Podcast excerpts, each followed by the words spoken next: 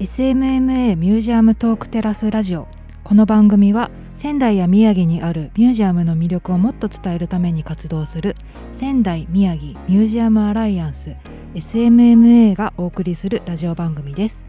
毎回 SMMA に参加するミュージアムの学芸員がユニークなテーマで楽しいトークをお届けします。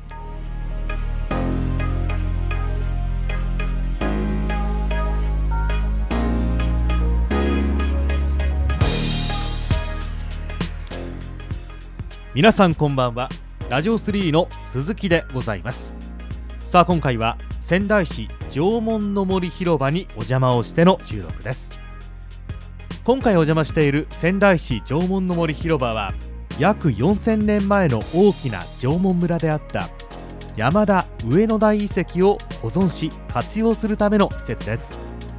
縄文時代の村の様子を復元した展示を見ながら縄文文化の体験ができるとっても素晴らしい施設なんですよね。行ったことがないという方もったいないですよ。ぜひ行ってみてくださいね。さあといったわけで今回のトークテーマ紹介してまいりましょう。今回のテーマはここがやばいぞ旧石器祭り。あれ？縄文なのに旧石器。土器は？土偶は？勾玉は？細かい話は後といったわけでワールドワイドだけどドローカルなヤバい話を1時間お楽しみください。さて今回は仙台市縄文の森にお邪魔してお話を聞いていきます。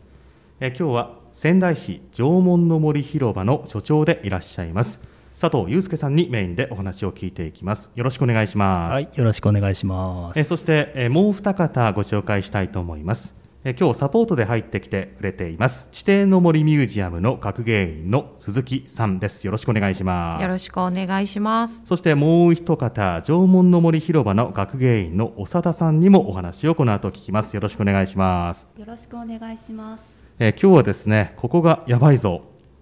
旧石器祭りとか、まあ、いろいろですね。そういうこういろんな話題について聞いていくんですけれども、えーその前にですねまずは今日メインでお話をお伺いする佐藤さんのプロフィールをご紹介したいと思います、えー佐藤さんは山形県の尾花沢市の出身でいらっしゃいます。山形県尾花沢といえば、まあ、スイカかなというところですけれども、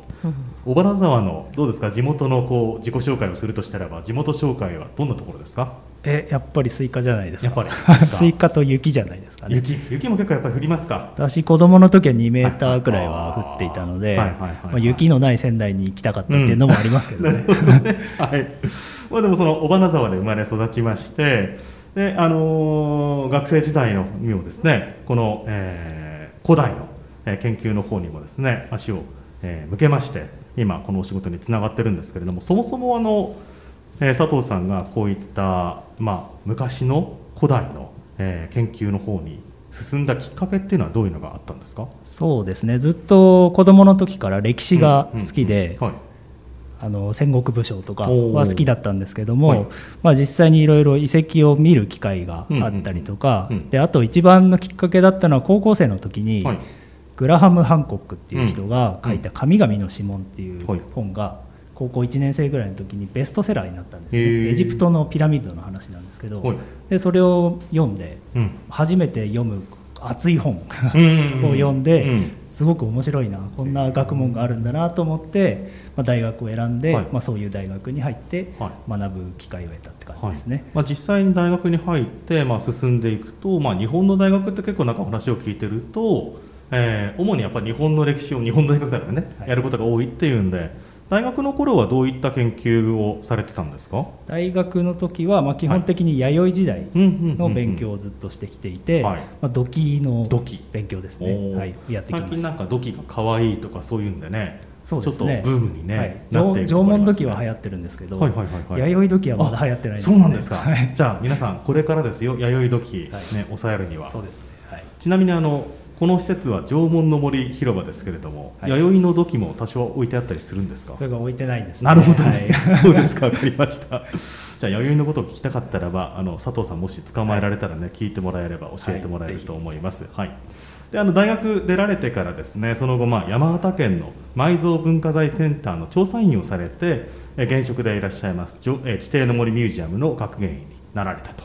いうことでございます。で著作物にですねシリーズ遺跡を学ぶ151富沢遺跡というようなものがございまして、えー新鮮者の方から出ていますけれども地底の森がある富沢遺跡だと思いますけれども、あのこちらはちなみにどういった本なんでしょうか？あこれは本当にあの、うん。シリーズものなんですけども、はい。各地全国の有名なうんうん。遺跡を取り上げて、一冊の本にまとめるっていう、はいはいすごい薄い本なんですけども、はい。コンパクトにカラーでまとまってる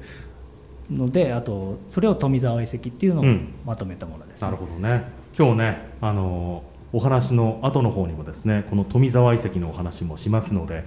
ぜひ皆さん今日のお話の流れをですね波に乗っていただいて一緒にですねこの旧石器時代だとか遺跡の話だとか楽しんでいければなというふうに思いますのでどうぞよろしくお願いします。皆さんこの後よろしくお願いします。よろしくお願いします。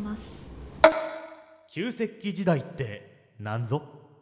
さて今日は SMMA ミュージアムトークテラスラジオ。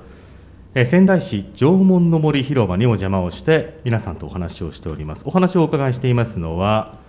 仙台市縄文の森広場の佐藤祐介さんそして地底の森ミュージアムから鈴木さん。えー同じくこちらは縄文の森広場の方ですね。学芸員でいらっしゃいます。お長田さんです。皆さんよろしくお願いします。よろしくお願いします。します。今日はですねこの後、えーとあるですね韓国でやっているお祭りについて聞いていくんですがその前にですね、えー前段としましてそもそもこれは基礎情報です旧石器時代の話を今日この後していくので、え旧石器時代って何ぞやというところをですね、まあ、佐藤さんに教えていただきたいと思うんですけれども佐藤様旧石器時代ってどういう時代ですかっていう、まあ、漠然とした質問になっちゃうんですけれども大体いつぐらいのどうだっていう定義的なところからまず教えていただきたいんですがいかがでしょうか？はい、そうですね。あえっ、と時代の名前からすると古い石器の時代って書くんですよね。まあその名の通り、はいまあ石器を使ってた時代です、はい主に。はいで、まあ年代的に言うと、まあ世界で見たら250万年前とかから、うん、そうですね。だいたい1万5000年前くらいまで。はですので、はいうんと歴史の大半は旧石器時代なんですよね、うん年表からすると。うんただあまりこう知られることがないので、はい。まあ、すごく地味な時代ではあるんですけども人類の誕生に関わるすごい大事な時代ですね。なるほど。当時の人類はもう今の私たちとほぼ同じそのいわゆるホモ・サピエンスはいはい。というような人類が旧石器を使石器を使って暮らしていたという認識で合ってますでしょうか？えーとですね、人類が生まれたのが、はい。猿から人になったのはいははい。大体700万年前と言われてるんです。なるほどなるほど。でそこからずっと、まあ、猿に近い形態の二足歩行のはい人がいて、はい。でそこから石器を使うようになったのが大体二百数十万年前なんですよ。なるほどなるほど。でそこからまあ旧石器時代が主に始まるという。感じなので、まあ、今の人とはだいぶ違う石器を作り始めたのも、いわゆる原人って呼んでなるほどる人たちなのでそうかそうか。私たちは新人、ホモ・サピエンスですね。それこそいわゆるじゃあまあ、えー人類と呼ぶかどうかは置いといてネアンデルタール人とかそうですねはい北京原人とか、はそういった、まあ、私たちの祖先と言われているようなはい。人たちがその石器を使っていたっていうふうに言われている時代。そうですね。なるほどね。で原人はですね、はい。日本に来てないんですえよ、そうなんですか、はい、新人がまはい。たアフリカで生まれて、へー。20万年前くらいに生まれて、はい。その新人たちが世界中に広がって日本にようやくたどり着いたのが大体4万年前くらい。なんかもう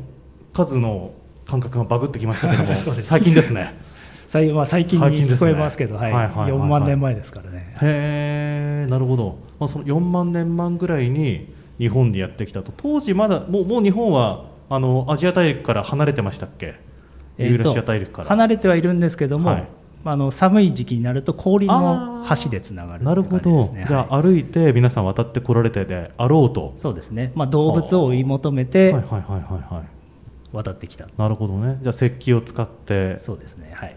例えばじゃあその旧石器時代の石器って例えばこういう石器が主にあの、まあ、例えば日本を例にしますとその4万年前ぐらいの、はい。こういうのがメインだったよっていうのはどういうのがあるんですか？えーっとですねはい。日本はその新人ホモ・サピエンスが作った石器が主なので、結構こう綺麗な石器がはい出るんですね、はい。すごくもう今でいう包丁みたいなー。ナイフナイフ型石器って呼ぶんですけども、はい。すごく鋭くてはい。薄い石器を作れるようにはい。なった人たちが日本までやってきてますね。あなるほど。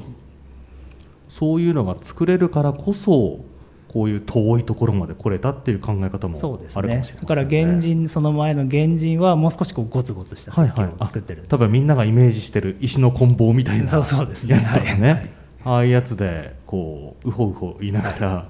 なんかマンモスやっつけてんのかなみたいな、ですね。だから原人と新人ってもうはあ手の手先の器用さとかは全然違うんですよね。へえなるほどね。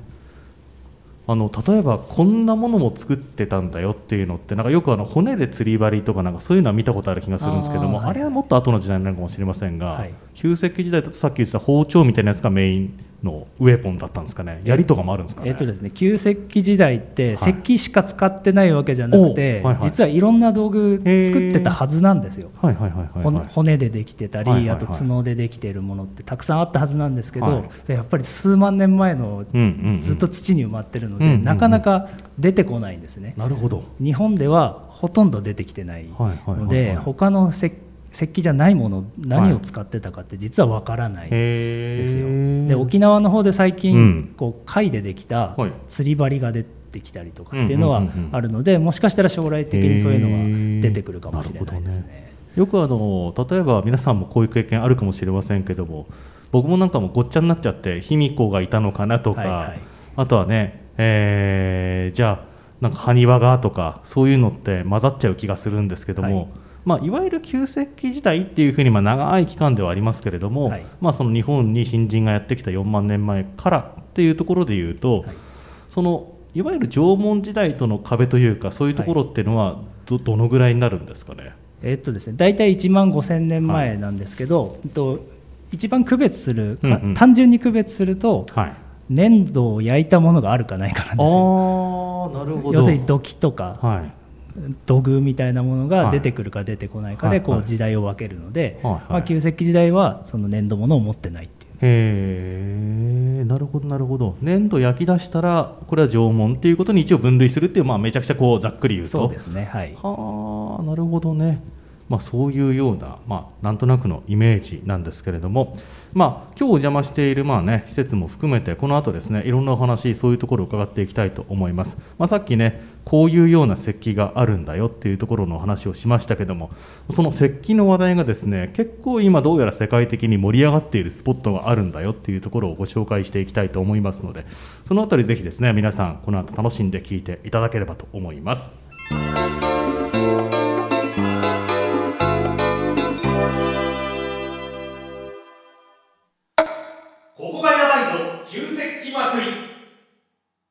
SMMA ミュージアムトークテラスラジオをお送りしております。司会のラジオ3の鈴木でございます。さあここからはですね今日のメインテーマの一つでございます。テーマ早速ご紹介したいと思います。ここがやばいぞ旧石器祭りということで今日この後お話聞いていくんですけれどもあのー今まで割とですねこのラジオちょっとおとなしめにやってきたんですけれども 今回ですねテーマがかなりこう上げ上げな内容があるということで、えー今日はえー縄文の森広場のですね、えー佐藤さんそれから同じく縄文の森の長田さんそして地底の森のですね鈴木さんも交えましてちその旧石器祭りってまず何ぞっていうところからですね皆さんにこのどこがやばいのっていうところをご紹介いただきたいんですけれどもまず佐藤さん旧石器祭りって何ですか、えー、と旧石器祭りってまあ日本でもあちこちでやってたりするんですけども、今日紹介するのはあの韓国のヨンチョン郡っていうはい。ところにあるチョンゴンニ遺跡っていうはい。遺跡があるんですけど、そこでやっている旧石器祭りがやばいっていう話なんですね。やばいっていろんな角度があるんですけれども、はい。まずそのなんか聞くところによると規模感がやばいっていう話なんですが、はい、そのあたりってどんな感じなんですか？そうですね、うん。えっとまあ、日本でやってる例えば地底の森とか縄文の森でやっているお祭りってうん。数百人レベルなんですよね、参加者が。うんうんうんうん。ただここの旧石韓国の旧石器祭りは50万人くらい来る お祭りなんですよ。もう100と50万じゃね、はい。レベルが団地なんで、はい。もう全くイメージが湧かなくて、はい。い、わゆる日本でやってるようなそういう石器祭りって例えばどういう感じのやつをイメージすればいいですか？そうですね。あの、うん。槍投げをやるとか、実際に石器を作ってみるとかっていうのが、まあ、メインですよくあるパターンというか、はい。まあ、縄文の広場でもやってたりするようなうん感じでっていうイメージなんですけども、じゃあ実際のところその韓国のその50万人集まるところでは何が行われているかっていうところなんですが今日ねお招きしている、えー佐藤さん鈴木さん長田さんは実際にそこに行ってるんですよね皆さんね。はい、行かせていただいてます。そのやばさを身をもって体験してきて皆さんにね聞いていくわけなんですが、はいあのせっかくなので鈴木さんちょっと聞きたいんですけども、はい鈴木さん的にここやべえぞっていうポイントはどこですか？そうですね、うん。まずはあのーちょっとまあ世界各国からも人がやってきているっていうところが一つはい。大きいところだと思います。はい。もう世界中からどどういう人たちが来てるんですか佐藤さんえーっとですね、基本的にあの、い、わゆる学芸員と呼んでる博物館のはい。学芸員の人はいとか研究者が、はい。あの招待されて来来ているんですね。で、まあ、私たちもその中のはいはいはいはい。一組に入ってるっていう感じですね。なるほど。じゃあそういう人たちが、まあ、もちろんでもそういう人たちだけで50万人なわけじゃないですよね,、はい、そうですね。実際にはもちろん他にもいろんなコンテンツがあったりして、はい。え1日ですか？えーっと、まあ。大体4日間ぐらいですかね、4日。はい、ね今はそのヨンチョン郡っていう、はい。えーっと日本でいうと県単位ですかね、はい。はい。が町を挙げてやってるという感じですので、はい。まあ、いろんな催し物、うんうんその考古学的なものだけじゃないあの k p o p アーティストを 呼んだりとか、絡めてきますね。はい。はい。あと他は別にその地域のはい。物産,、物産展みたいなものをやっていたりとか。みたいな。そうですそうです、はい、とかがもう何でもありなお祭りではあるんですけど、じゃあ本当にもうなんかじゃあそういうこう学術的な普及とか促進だけじゃなくて、はい。もう実際にお祭りなんですね。そうですね、はい、ちょっとまあいろいろ経緯は最初、はい。今第27回目くらいはいはいはい。やってるんですけども、はい。まあ、最初の規模と今の規模ではだいぶ変わってきたっていうあらま感じです。し的な感じでいうとそもそもどういう感じで始まったんですか佐藤さん。まあ、最初はその遺跡の発掘がだ、えー、と1978年か9年だったと思うんですけど、うんうんまあ、それの発見がすごくって、うん。えーまずいいすごい遺跡があったすごい遺跡があった。で、これをなんとかこう普及みんなに知ってもらいたいっていうのを、はい。その発掘した先生がはやろうとして、いはい。えー、とお祭り的にやろうとしたのが最初、うん。それが93年だったかな、確か、うんはい、うんうんうん。うんにやってその時は本当にその先生の学生と、うん。あと町の人数人でやってうん。だから多分100人くらいなんじゃないですかね、それこそ。じゃあそれこそまあ日本でもやってるような、まあうんはい。い、わゆるそういう普及促進の催しだったと、はい。うんそれがだんだん規模が大きくなっていって、はい。その軍が絡むようになってきて、今の規模になったっていう感じですね。どね。いやでも話聞いてると、ね、k p o p の、はい。もう今じゃ有名なアイドルが来たりとか、まあ、そういうこう音楽の出し物があったり、はい。まあ、あともちろん食べ物とかもねたくさんあったりっていう、い、もういわゆるフェスになっているようですけれども、なんかそういうとこ上手だなっていうふうに話を聞いてて思いますが、はい。言ってみるとというなんかこう出し物とかそういうのっていうのはもう全然関係ない感じでやってるものもあったりもすると思いますけどもなんか絡んでたりするんですか？なんかその旧石器時代とかそういう遺跡に。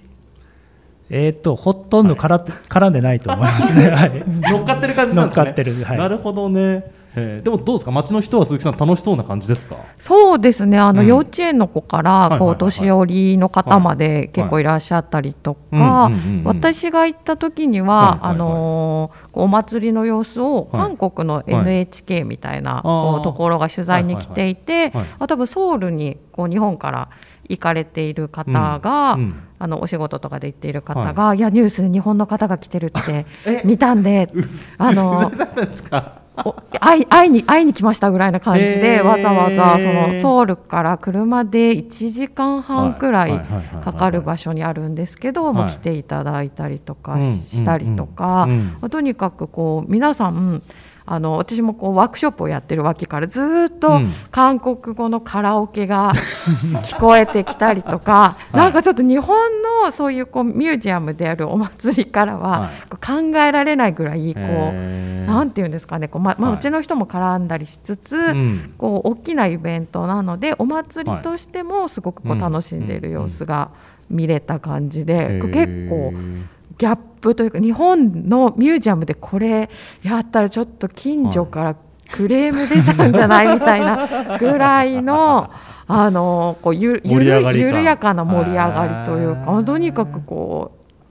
う屋台もいっぱいあるし、はい、なるほどね。すごかったです。長田さんなんか食べました？思い出あります？えっ、ー、と私は、うん、なんだろう冷たい麺冷麺みたいなのをね、はい、で店とかそういうの売ってたりするんですそういうのを食べたりあと学生さんが持ってきてくれたお弁当を食べたりっていう感じでお昼ご飯は済ませてたんですけど、はいうん、なんかやたら大きい焼肉コーナーやたら大きい焼肉コーナーありました旧石バーベキューってありましたねバーベキューなんすかそれ でっかい火を焚いてるところがあって、はい、そこにこう串刺しにした、はい、いわゆるサムギョプサルですよね、はいはい、でっかいサムギョプサルが串の先に刺さってそれをみんな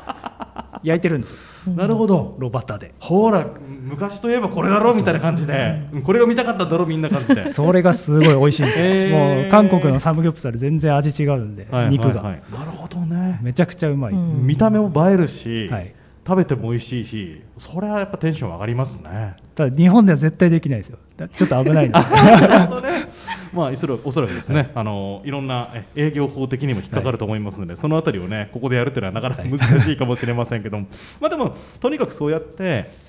一つのきっかけにしてどんどん盛り上がっていって、うん、でさっきねこの後またメインの話でしますけれどももう世界中からそういう研究者の方も集まっているっていう側面もある、えー、この旧石器祭りぜひですね皆さん今インターネットで検索いただくとですね、まあ、韓国語のサイトも多いですけれどもあのこのぐらいの規模感でこんな風にやってますっていうのを見られて僕もね見ていて非常にこう へえすげえ日本じゃありえねえっていうのがいっぱいありましたのでそのあたりご覧になっていただきたいなというふうに思います。まあ、とにかくやばいですね、旧石器祭りなんですけれども、この後ですね、まあ、学術的なところでもすごいところなんだよっていうところをですね、改めて聞いていきたいと思いますので、よろしくお願いします。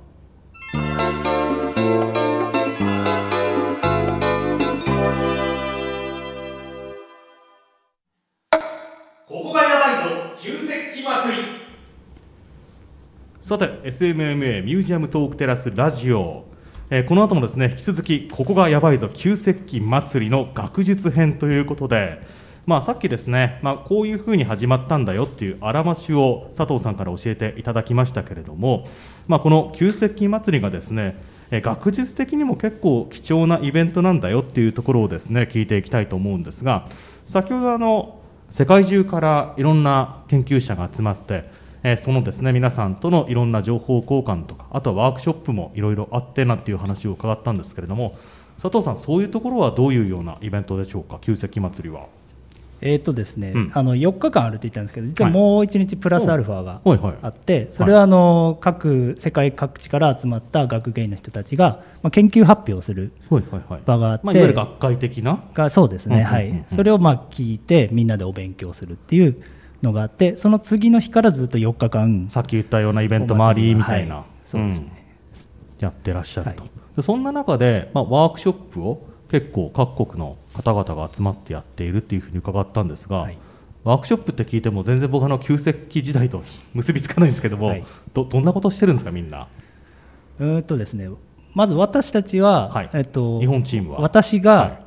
石器を作ってます。佐藤さんが石器を作って見せる。見せる。実演をして見せるっていうのをやっていて、でその後ろではその使、うん、作った石器を使って、うん、なんか工作をするみたいなのを体験してやってますね。もう本当に世界中だからもう文字通りヨーロッパの人もいれば、はい、アメリカの人とか、はい、まあ、その東南アジアとか、まあ、オーストラリアとかいろいろいると思うんですけども、はい、もう本当に世界中ですか？そうですね。アフリカのチームなんかは、こうビーズビーズが有名なんですけど、はい、マサイの人たちが来てて、そビーズ作りをしたりとか、はい、あとはポルトガルとかスペインチームは、はい、こう旧石料理みたいなのをやって、旧石料理？土土の中にこう埋めてこうむ蒸し上げる料理があるんですけど、それをこう振る舞ったりとか。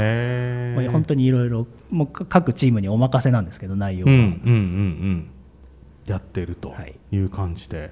実際にまあ長田さん鈴木さんも言ってはい、あのいろんなもの見られたと思いますけども、はい、鈴木さんはどんなのが印象的でしたか？そうですね。あのドイツチームが、はい、あのフリントっていう石材を使って、うん、まあ、あのナイフの石器を作らせるっていう体験をされていたりとか、あとはその特にヨーロッパのチームの人が多いですし、まあ、あのユースケさんも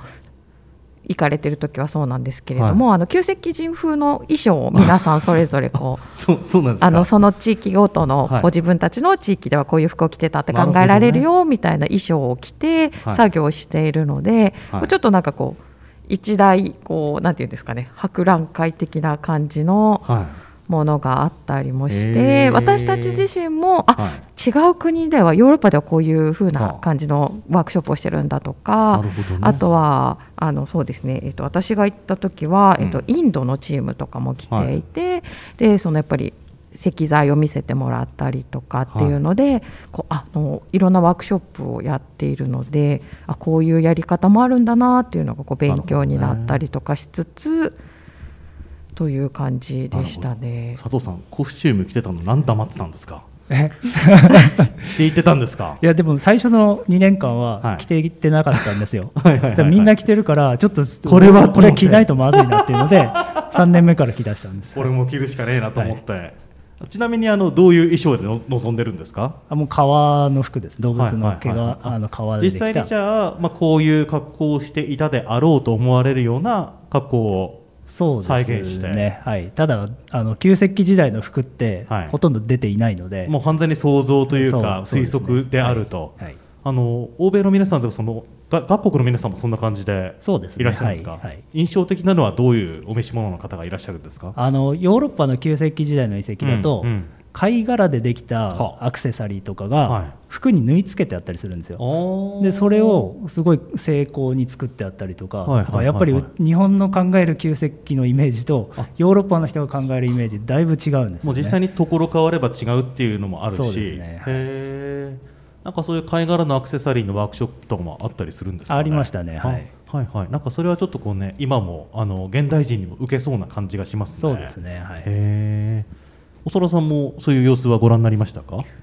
見てきました、はい。はい、おさらさんはもちろん格好はしてしてない方ですね。あのすんごい暑いんですよ。夏なんですか？で一応あ行ってるのはゴールデンウィークぐらいの時期なんですけれど、はいはい、天気がいいと外で、うん、日差しが。なかなかテントも用意してもらってるんですけど、暑い中で佐藤さんは石器作りをしているな やっとるやっとると思って。やってるやってる。頑張れと思って。でお客さんたちもすごい、はい、はい、佐藤さんが割るときに掛け声とかかけてくれるんですよ、えーえー、日本だとこう。みんな黙々と見てるんだけど。なんかこう佐藤さんも乗せるのがうまいんで。ちょっとテンション上がっちゃって。そそれで私もあの「花ルセ」で合ってるかな？韓国語、はい、123、掛け声かけてもらって、うん、パンと割って「お割れてるよ」みたいなそういうのを見ていたと。見ていたと。ね、石はあの佐藤さんご自身はその石を割って石器を作るワークショップを旧石器祭りでやっているっていう話なんですけども、はいあのその時使う石とかそういうのは現地で用意してもらうんですか、はい、それは全部送ってます。あ送るんですかやっぱり、はい、あの日本の技術の日本の石で作るのを見てもらいたいので全部送ってます、ね、ちなみにその時はどういう石を使うんですか？血岩っていう石なんですけどもうすごく鋭く割れる石でまああの日本海付近でたくさん取れる石なんですけども、それを持ってっています、ね、血岩をじゃあ実際に日本で使われていたであろうものを持ってって、はい、そはい、それを割って、はい、皆さんとコミュニケーションして、はい、ワークショップも盛り上がると。もうなんか結構何年も行ってらっしゃるんですって？佐藤さんご自身も。最初に行ったのが2016年で4年間毎年行ってました、はいはいはいはい、4年毎年行ってて。コロナでちょっと今行けなくなったんですけど、うんうん。うん、このお祭り自体もまあそうやってまあ地元の方にはねそういうふうにフェスとして愛されている部分はありますけども、まあ、今日お話聞いているように学術的にも結構すごいこうね重要な意義がある、イベントだっていうふうに伺っていてなんかこういうところってもう誰しも研究員としていける感じなんですか？そのワークショップとかっていうのはもう誰でも参加できる感じなんですか？うんとまあ、基本的に招待を受けていくので、はい、誰でも参加できないですかね、じゃあ皆さん選ばれし者たちっていうことでよろしいですかね、まあ、そう思ってもらえるかもしれないです、はい、世界からでもたくさん来てるとはいえじゃあ本当にもう各国のじゃあいわゆる精鋭たちが来ているかなっていうイメージなんですかね全世界の。そうですね、あまあ、あのその旧石器時代にかかわらず呼ばれているので、もちろんそのコネクション的なものもあるでしょうけども、まあ、うちの場合は、その富沢遺跡っていう遺跡が、まあ、世界的、国際的にも評価されてるっていうところだと思いますけどね。なるほどね。まあ、でも各国のいろんな方々のそういう発表とかもしくはそういうその、えー、適上施設じゃないですけども、ワークショップ見ていて勉強になったり、はい、うわあそこはこんなすごいことやってるんだってこうあのショックを受けるようなことってのもあるんじゃないですか？いや本当に規模感が全然違うので、はい。はい、例えばスペインチームなんかは、うん、その旧石器時代にいた動物を、はいはい、あの広大な敷地で飼ってるんです。よ、はい、ごめん意味がわからない。いわゆるあの野牛って呼んでるオーロックスとかいうのとかあのその昔の馬みたいなのを敷地で飼って飼ってるっていうか、まあ、それがそこの施設の売りなんですけど、はい、もう本当にじゃあそういうこう古代種の血を受け継いでるような動物を、はい、もう込みで再現、はい、環境を再現していると。そうです。はい、っていうところがあったりとか、やっぱりうちらもやりたいけど縄文の森のここに動物話すのは無理だなとか、確かにね。すごいいろいろもし話すとしたら何話したいですか？話せる話して OK となったら。えー、なんですかね。イノシシとかですかね、うん、やっぱいたんですか当時ね。そうです、まあ、この縄文だったらそうですけど、はい、まあ、はい、富沢遺跡の旧石器時代だったら大角鹿とか今絶滅しちゃってるのでいないんですけど、まあ、そのぐらいの規模の鹿を話すとかやってみたいですけどね。なるほどね、まあ、でも確かにねもういたのは人間だけじゃないっすもんね、はい、そう考えると。じゃそういうね各国のそういう状況なんかも分かるということで。機会があったら皆さん旧石器祭り行ってみてほしいなと思います、まあ、今はね新型コロナウイルスの影響で、まあえー、今年と去年はお休みということになってオンライン開催かな？という感じになっていたりするようですけれども、はい、再開の暁にはなんか話を聞いてる限りはねもう本当にもう純粋に楽しみ目的で行っても楽しそうだしそういう研究の感じで行っても楽しそうだし改めて旧石器祭りは大体この時期のこの場所でやってるよっていうのを教えてもらいたいんですけども佐藤さんどんな感じですか？あ、えっと、毎年あの、はい、日本でいうゴールデンウィークにやっています、うんうん、5月5日が韓国でも子どもの日なんですよね。はいそね、それに合わせてやっていて、うん、ただ場所は気軽に行ってくださいって言えない場所なんですよ。まあさっきあの鈴木さんの方から、はい、あのソウルから大体1時間半ぐらいって言ったんですけど、えっ、といわゆる38度線。あ北朝鮮との境目の、はい、北朝鮮との境の38度線ぎりぎりのところにある遺跡なんですよね。なるほどなるほど。なので、まあ、ちょっと交通の便はそんなに良くないのでタクシー使ったら多分まあ数万円、はい、まあまあ、まあ、そんなにしないか。はい。へあ電車とかはあんまりないような。電車はほあんまりないですね。まあ駅はありますけどあればバスと電車、なんとか頑張っていくみたいな、そうですね、はい、そこそこじゃ韓国に慣れてる方だったらまあいけるかもしれないけれども、はい。もうビギナーがいきなり行くぞとなるとちょっと困るかもしれないからよく調べていってねっていう感じでしょう、ね、私も一人で行けって言われたらちょっと不安ですね。そうですか、えー、分かりましたあのまあ、旧石器祭りって検索するとね主にハングルのサイトが出てきますけれどもね、まあ、ぜひそのあたりも含めてですねチェックしてみていただきたいと思います。結構でもどうなんですか？現地の方々とのその交流とかっていうのは今も続いていたりするんですか？そうですね、うん、やっぱり毎年呼んでいただいているのでその、まあ、あちらの先生だったり、うん学芸の人たちは、まあ、定期的にメールとかやり取りもしてますし、はいはい、まあ、何かオンラインでのイベントとかも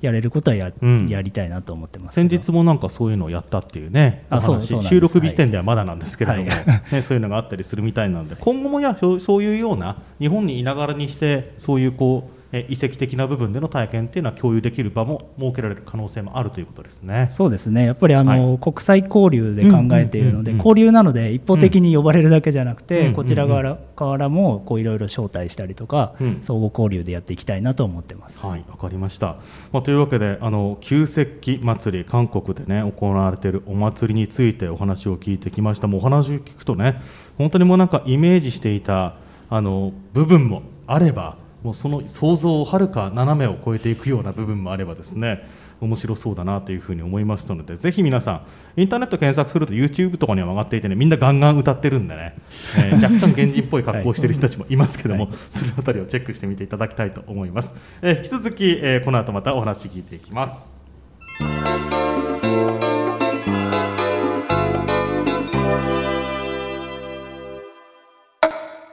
ここがやばいぞ富沢遺跡。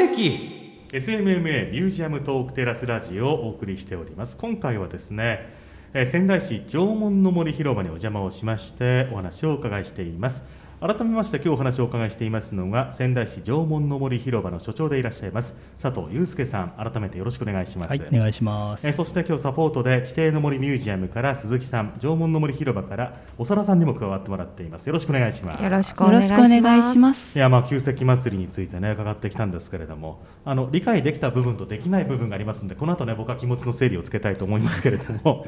まあこの後ですねあの話題にもてびてび上がっております。そして、えー、佐藤さんの著作にもあるですね富沢遺跡についてお話を聞いていきたいと思うんですが、まあ、その前段として今日お邪魔している縄文の森広場。それから、えー、鈴木さんがね所属していらっしゃる地底の森ミュージアムについて、はい、改めてですねどんな施設なのかっていうところをちょっとね聞いていきたいんですがまずはじゃあ地底の森ミュージアムの話からいきたいんですけれども鈴木さん地底の森ミュージアムはどこであって、はい、どんなことをやっている施設なんでしょうか？あはい、えーと、まずはあの地下鉄長町南駅からですねあの歩いていただいて5分ぐらいの場所にある、えー、施設になるんですけれども、えー、今からおよそ2万年前の森の跡と、うんはい、えー、そこで見つかったですね、えー、人が焚き火をしたりとか、うん、え石器を作ったり使ったりした場所をですね、まあ、見つかった時のままに近い状態でそのまま保存をして、うん、まあ、それを遺跡そのものを皆さんに見ていただいているという施設が地底の森ミュージアムになります。なるほど。佐藤さんちなみにさっきあの旧石器時代とかそういう昔のもので石以外のものが残ってるのって超レアケースだっていうふうに伺ったんですけども、はい、そういう認識で合ってますかね？そうですね。道具は見つかってないんですけど、はい、その周りにある環境そのものが見つかったっていう感じですね。あなるほどね。でも焚き火の跡とかも、はい、そういう意味で言うとすごいですよね。そうですね。あ。の、まあ、あとはすごくこう森の跡と一緒に見つかるということもレアなケースになるんですけれども、はいはい、旧石器時代にあまり人がそもそも、まあ、仙台の辺りに、えどのぐらいいたかというのは分からないんですけど、今よりもぐっと人が少ない中で、まあ、そこに、焚き火の跡を残す、まあ、それも、えー、と調べていくと、まあ、どうやら一晩程度しか、まあ、火を焚いていなかったんじゃないかということも。通り過ぎていった人の可能性も。あそうですね。そこに長くずっとこういたわけではなくて、まあ、たまたまそこに立ち寄って、はあ、ちょっとキャンプのようなことをして、移動したんじゃないかなっていうふうなところがあるので、まあ、そういう痕跡が残るっていうのもすごく珍しいんではないかなと、はいはいはいなんかこう想像力を働かせるとストーリーが浮かんできそうですねなんかね。そうですね。はい。まあね今度あの実はあの鈴木さんの会はまた別に設けるので地底の森についてはね、また今度詳しく聞いていきたいと思いますので、でえー、ぜひね地底の森ミュージアムもね足を運んでいただきたいと思います。はい、えそして、えー、おそらさん佐藤さんにも聞いていきますが縄文の森広場について聞いていきたいんですが、まあ、最初佐藤さんに聞こうかな。縄文の森広場はどこにあってどんなことをやっている場所なんですか？縄文の森広場は、うん、えーと、地底の森ミュージアムから西に車で10分から15分くらいの、ところです。で山田上野大遺跡という遺跡を保存して、まあ、そこで、まあ、縄文時代の人たちの知恵とか技術を実際に体験して学んでもらいたいっていうふうに考えて作った施設ですね。まあ、この富沢遺跡とか今日お邪魔している、ね、部分だとかも含めてあのここがやばいぞ富沢遺跡というところでさっきねあの学術的にも非常に貴重な場所だから、まあ、そこをねやってらっしゃる皆さんが招待されるっていうお話があったんですけれどもぜひですね佐藤さんその辺りをですね仙台市民ないしは、えー、インターネットを通して聞いてくださってる皆様にですね知らしめていただきたいなと思うんですけれども、はい、もうやばいポイントたくさんあると思うんですがどこから行こうかなっていう感じなんですけどもいかがでしょうか？えー、なんかそんなハードル上げられるとあれですけど やってやりましょうよ。はい、えっと富沢遺跡の一番すごいのは、本当にその人の痕跡と周りの環境が同時に見つかったっていうことなんですよ。ほんあの旧石器時代は博物館見に行くと、基本石しか並んでないんですよね。でやっぱり普通の人にとっては石か石ころなのか、区別あ石器か石ころなのか区別がつかないんですけども、まああんまりこうイメージできないんですよね旧石器時代に対して、うん、ただ富沢遺跡はその周りの環境丸ごと復元できてどんなことをどんやってたのかっていうのが、うん、一つの遺跡で分かってしまったっていうのはこれは本当に日本だけじゃなくて、世界中どこを見てもこんな遺跡はないですよね、はい。はい、そこがやっぱりやばいと思いますね富沢遺跡。さっき鈴木さんちょっと説明してくれた、まあ、そういうこう人が移動したような痕跡的な部分にもつながるような焚き火とか、はい、何食べてたかまではさすがにまだ分かんないですかねここでは。えっ、と旧石器時代の人は基本的に、あの動物が主食なんですよ。はい、狩りをしてた、はい、狩りをして点々と移動してる人たちなので、まあ基本はそういう肉を食べていて、で氷河期なんですよね、はい、今よりずっと寒い時代なので、あんまりこう植物質の栄養は取れないんですけども、えっ、と地底の森ではえっ、と松の実が見つかってたりします。なるほど。松の実って食べたことあります？松の実はないです。なんか松屋には燃やすもんだと思いました。まあそんな感じ入ってまあちょっと大きい松の実なんですけど。松の実なんか入ってるのありますね。ナッツ的な感じで、はい、あのジェノベーゼとかになんか入ってたりしますけど。そういうのが出てきたりするので、まあ、あの基本は肉食ですけども、はい、そういう栄養素はまた別なものから取ってる。まあ、そういうのも分かってるんですよね富澤遺跡、はいはいはいはい富沢遺跡って大体いつぐらいに見つかった遺跡なんですか？えっと、その旧石器時代のところが本格的に発掘されたのが1988年です。なるほど。今から33年前か、はい、はい、まあ、その辺りを皆さんね伝えてくれている部分だと思うんですけどもあのまた別のニュアンスのやばい要素も実はあの富沢遺跡あるっていうふうに伺っていたんですけども結構その保存するの大変っていうふうに伺ったんですがその辺り佐藤さんどうですか？そうですね。さっきあの、うん海外の方がいらっしゃってっていうのはその遺跡自体がすごいっていうので見に来る方もいれば、うん、その遺跡をどうやって保存してるかを見に来る人も結構いらっしゃるんですよ、まあ、国内外問わず。でそれはあの、えーと、埋没林っていう2万年前の木がそのまま出てきたので、はい、そのまましとくとあの乾燥して変形したりとかしてしまうのでい。ろいろ薬剤を塗って保存したりでそれをやるととカビが生えたりとか、まあ、いろんな問題が起きるんですけど、それをうまくこうせこう制御しながら保存できているっていうところが、まあ、あと建物の作り方にも工夫があって、まあ、そういったところをこう見てもらうのもいいんじゃないかなと思います。なるほどね。でもそうやってやっぱりその世界的にも貴重なものだしまあ、昔々のひょっとしたら僕たち私たちのご先祖様かもしれないようなそういう人々の暮らしの様子が分かるものがこんだけ身近にあるっていうことってやっぱりこうねあのもちろん知ろうとしないと知らない部分もあるし皆さんもね発信頑張ってると思いますけどもそういうところでね知ってもらえると嬉しいなっていう部分ありますね。どうでしょう？でももちろんこう見てもらうだけじゃ当然ねなかなか伝わらない部分ってあると思うんですけど皆さんも試行錯誤いろいろやってると思うんですがその催し的な部分とかそういうところで富沢遺跡こうやって今後なんかみんなにもっと知ってもらいたいなとかみんなとこういうふうにそういう遺跡っていうものを旧石器祭りのあのイケイケどんどんまではいかないにしてもこういうふうにやっていったらいいなっていうなんかそういうイメージとかまあ夢でもいいですけれどもそういうとこって佐藤さんなんかどういうようなものをお持ちですか？そうですね。やっぱりあの、うん地底の森の敷地だけで収まってしまうと、うんうんうん、あまりこう広がりが出ていかないので、うん、もういかに地域の人と一緒に巻き込んでやれるかだと思うので、うん、まあ、そういうのがイベントを一緒にやったりとかをこう少しずつできたらいいなとは思ってますけど、うん、まあ、あの実際にね、あの子どもたちを実際に遊んで、えー、声をまがたま作ろうとかそういうのもやってますし、まあ、受け入れ体制ばっちりの部分はあります、まあ、今コロナでちょっとね調整中のありますけどもそういうところでぜひいらしていただいてあのみんなね最初あれですよ。どんなもんなんだろうぐらいなテンションで来てもらってもね多分いいと思う。僕正直最初来た時そんな感じでした、はい、帰りはホクホクで帰りましたから。頭すげえと思って、ええ、であとね縦穴スキー住居もねありますんでね縄文の、えー、方にはね、えそっちもですね入るとなんとなくこうねテンション上がりますさすがにあそこでキャンプはさせてもらえないと思いますけれども。あでやっぱり遺跡ってこう、いろいろ使ってもらって利用してもらってなんぼで,、でさっきあの韓国の旧石器祭りの新年があるんですよ、これちょっと紹介していいですか、これえーと、考古遺産考古学の遺産の積極的な活用が最高の保存であるっていう考え方でやってるんですよ、お祭りを。だからやっぱり。利用してもらわない誰も知られないことには保存しても意味がないんだよってことなので、はい、やっぱり知ってもらう努力っていうのはずっと続けたいなと思いますね,、ちなみに佐藤さんご自身はこういうものを保存していくみんなに、えー、で守っていくことの意義というかそういうのってどういうところに感じてます、うん、すごい難しいですね。やっぱり遺跡ってずっと,、うん。と今保存しておかないと将来全くなくなって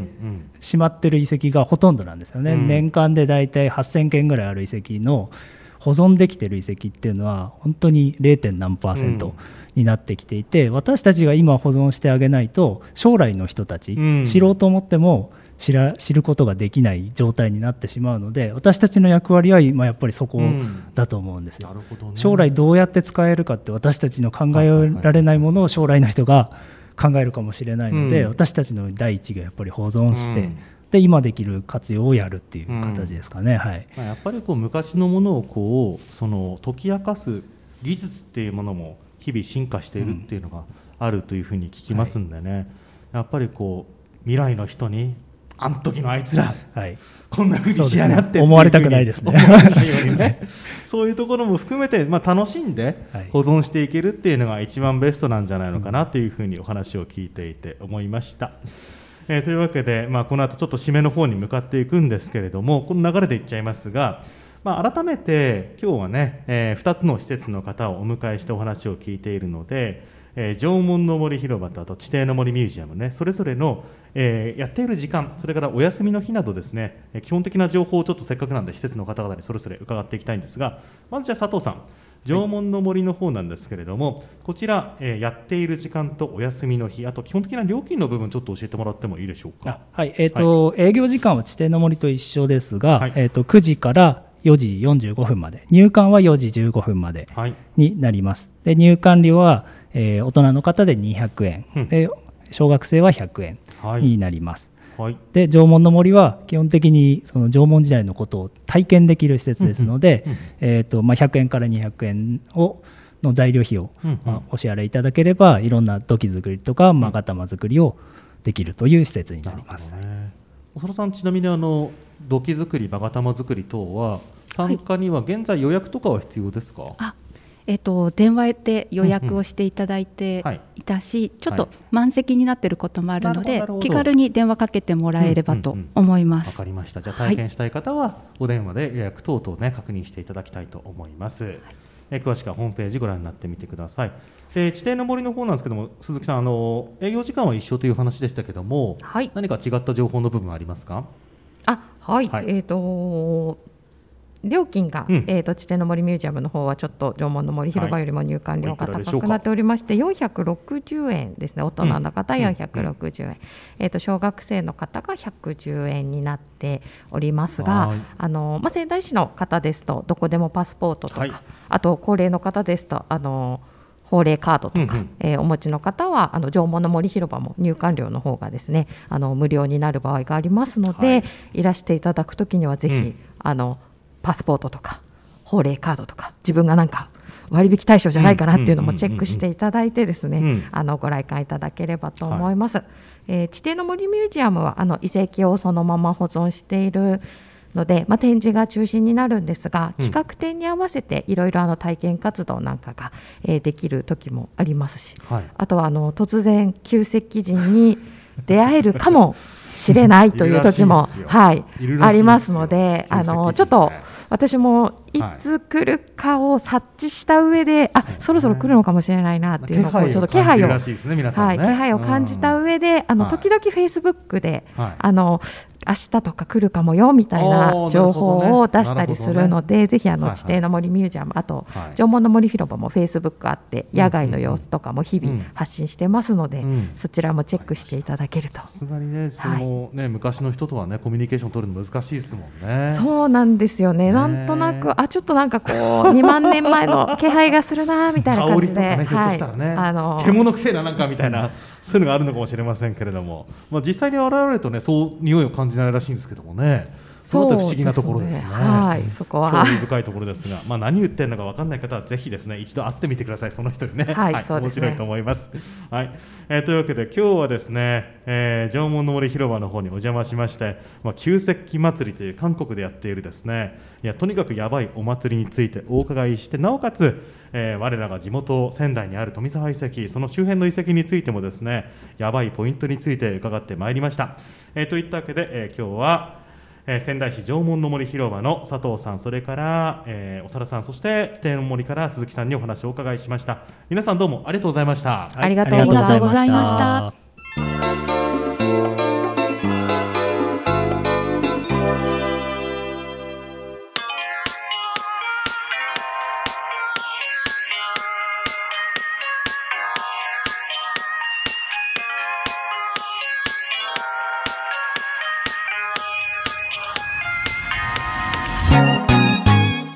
かがでしたでしょうか？旧石器祭りと富沢遺跡。やばいでしょ？そんなやばいところが地元にあるのに行ったことがない。という方あなたやばいですよ。ぜひお出かけしてみてくださいね。えといっても現在は新型コロナウイルス感染拡大の影響で体験などには予約が必要だったりします。えどうぞまずは公式ホームページをチェックしてみてください。えちなみに収録後に石器の図鑑ってあまり見かけませんねというふうに聞いてみたら素人目にはただの石ですからねっていうふうに教えてくれました。まあそれはマニアックでそれはそれでそそられるなというふうに思いましたけれども、えー、ぜひね手に取っていつか見てみたいと思います。さあ番組の方ですけれども次回の放送地底の森ミュージアムにお邪魔しまして次回は鬼の話を聞いていきたいと思います。地底の鬼？地底の森にどんな関係が？私も謎です。え次回の放送来年の1月の13日木曜日午後8時からお会いしたいと思います。来年の話をすれば鬼が笑うなんていう話もありますけれどもとにかく良いお年をということでまた来年この時間にお耳にかかりましょう。それではさようなら。